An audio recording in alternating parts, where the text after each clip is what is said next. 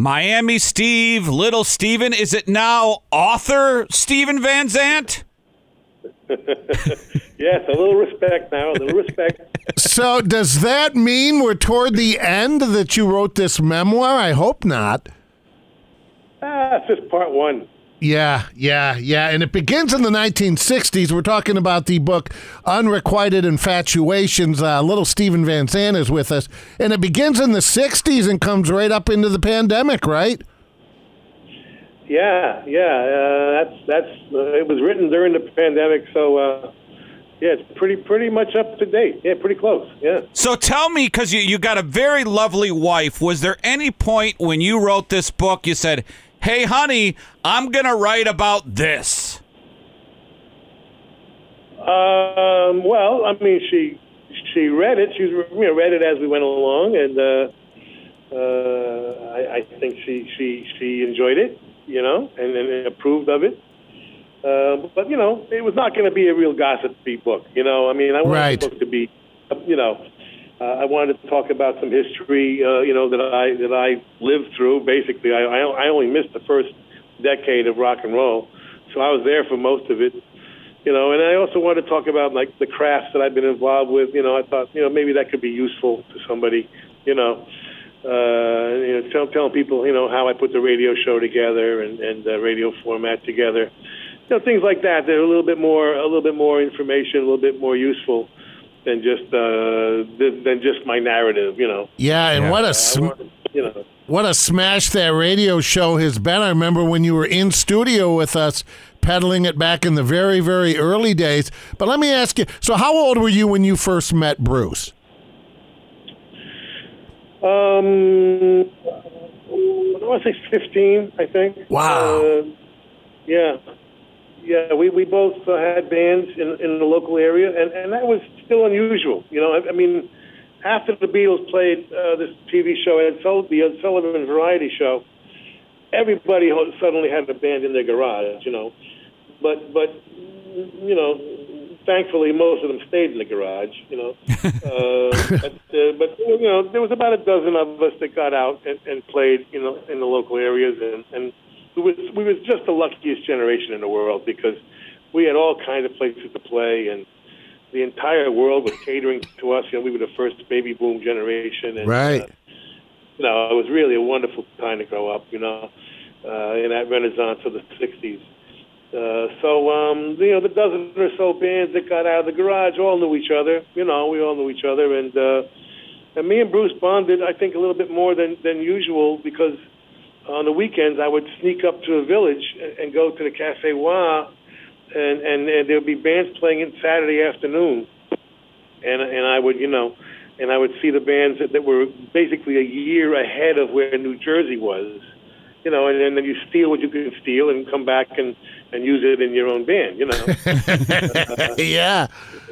You know, and, and, and I started running into him at the Cafe Wha in, in, in Greenwich Village. And I was like, wow, you know, there's somebody else as crazy as I am, you know. And, uh, and, you know, we ended up bonding, I think, because we were the only guys that we knew where for whom rock and roll was just everything. You know, it wasn't. It was never going to be a hobby for us or some kind of, you know, something something you do on the weekend. For us, it was it was just everything, and uh, it was nice to have one other guy in the world who felt that way. You know, I think we both felt that way. About sure. It. And we should tell everybody the book's coming out September 28th, so order it now. And it uh, popped up on my Amazon uh, the other day. Did so? Did you know at what point did you know you had magic there? Because let's be honest with you guys. I mean, it's one of the top ten groups in in in our existence right now. When could you tell that? Boy, this is special. Uh, you, you mean the E Street Band? Yeah, with you when you worked with Bruce. Well, we it, you know success came very, very slowly to us. I mean, it, it was one day at a time, building it and building it. I mean, first of all, just working on our craft. You know, we were we were we were ten years in before anybody even noticed us. You know, you know, uh, you know, we were playing since '65. Uh, Born to Run was like '75.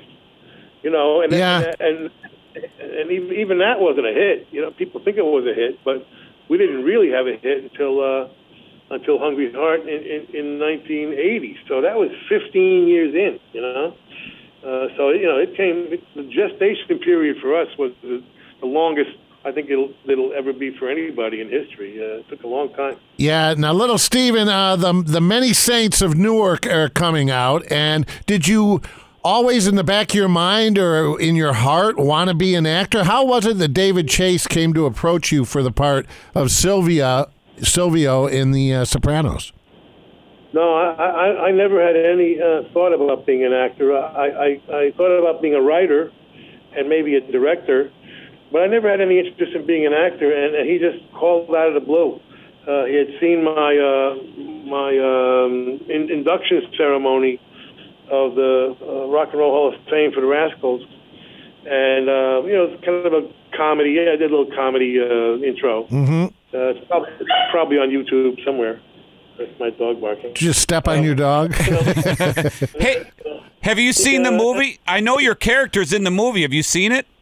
Yeah, yeah, yeah. I, I saw an early cut of it, and it's just, just terrific. I'm, I'm going to see the final version tonight at the uh, at the uh, Tribeca in New York Film Festival or whatever it is. Because the, Uh, the, I, I saw I saw an early version. It's just great.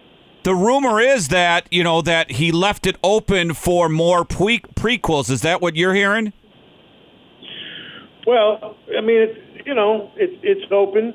I mean, there's there's lots of stories there. That's for sure. You know, he created a whole bunch of interesting characters, and uh, so anything's possible. Yeah, anything's possible.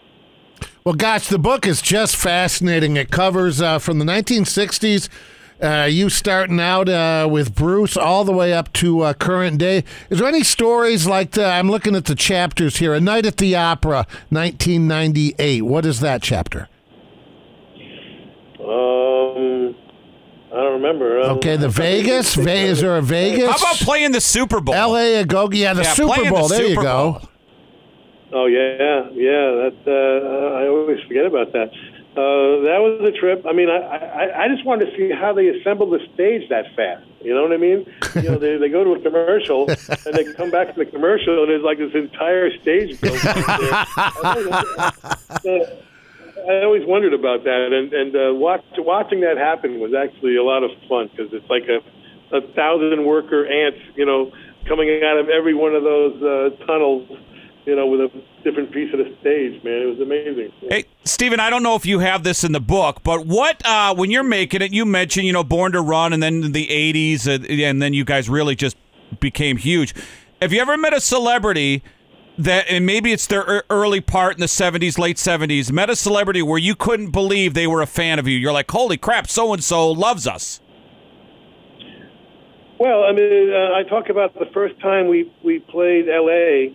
Um, um, the showcase the showcase club there called uh, the Roxy, and um, you know, I, you know, we, you, you don't see a whole lot of celebrities in New Jersey, obviously. You Yeah. know.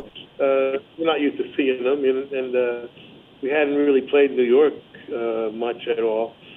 But um, you know, I, I looked up. We were playing this, this little club in L.A., and I looked up, and there's Warren Beatty and Jack Nicholson and you know, uh, Phil Spector and I think Faye Dunaway and I forget you know, I forget who now, but you know there was like ten major celebrities in the audience, and uh, I was like, wow, man, this is something else. You know, it's very very exciting. Hollywood. Yeah, well, Hollywood. It comes out September 28th. You're so great every time you're on with us. We appreciate it. We look forward to the book. Steven Van Zandt, thanks so much. Hey, thank you. Always good talking to you guys. okay, so long.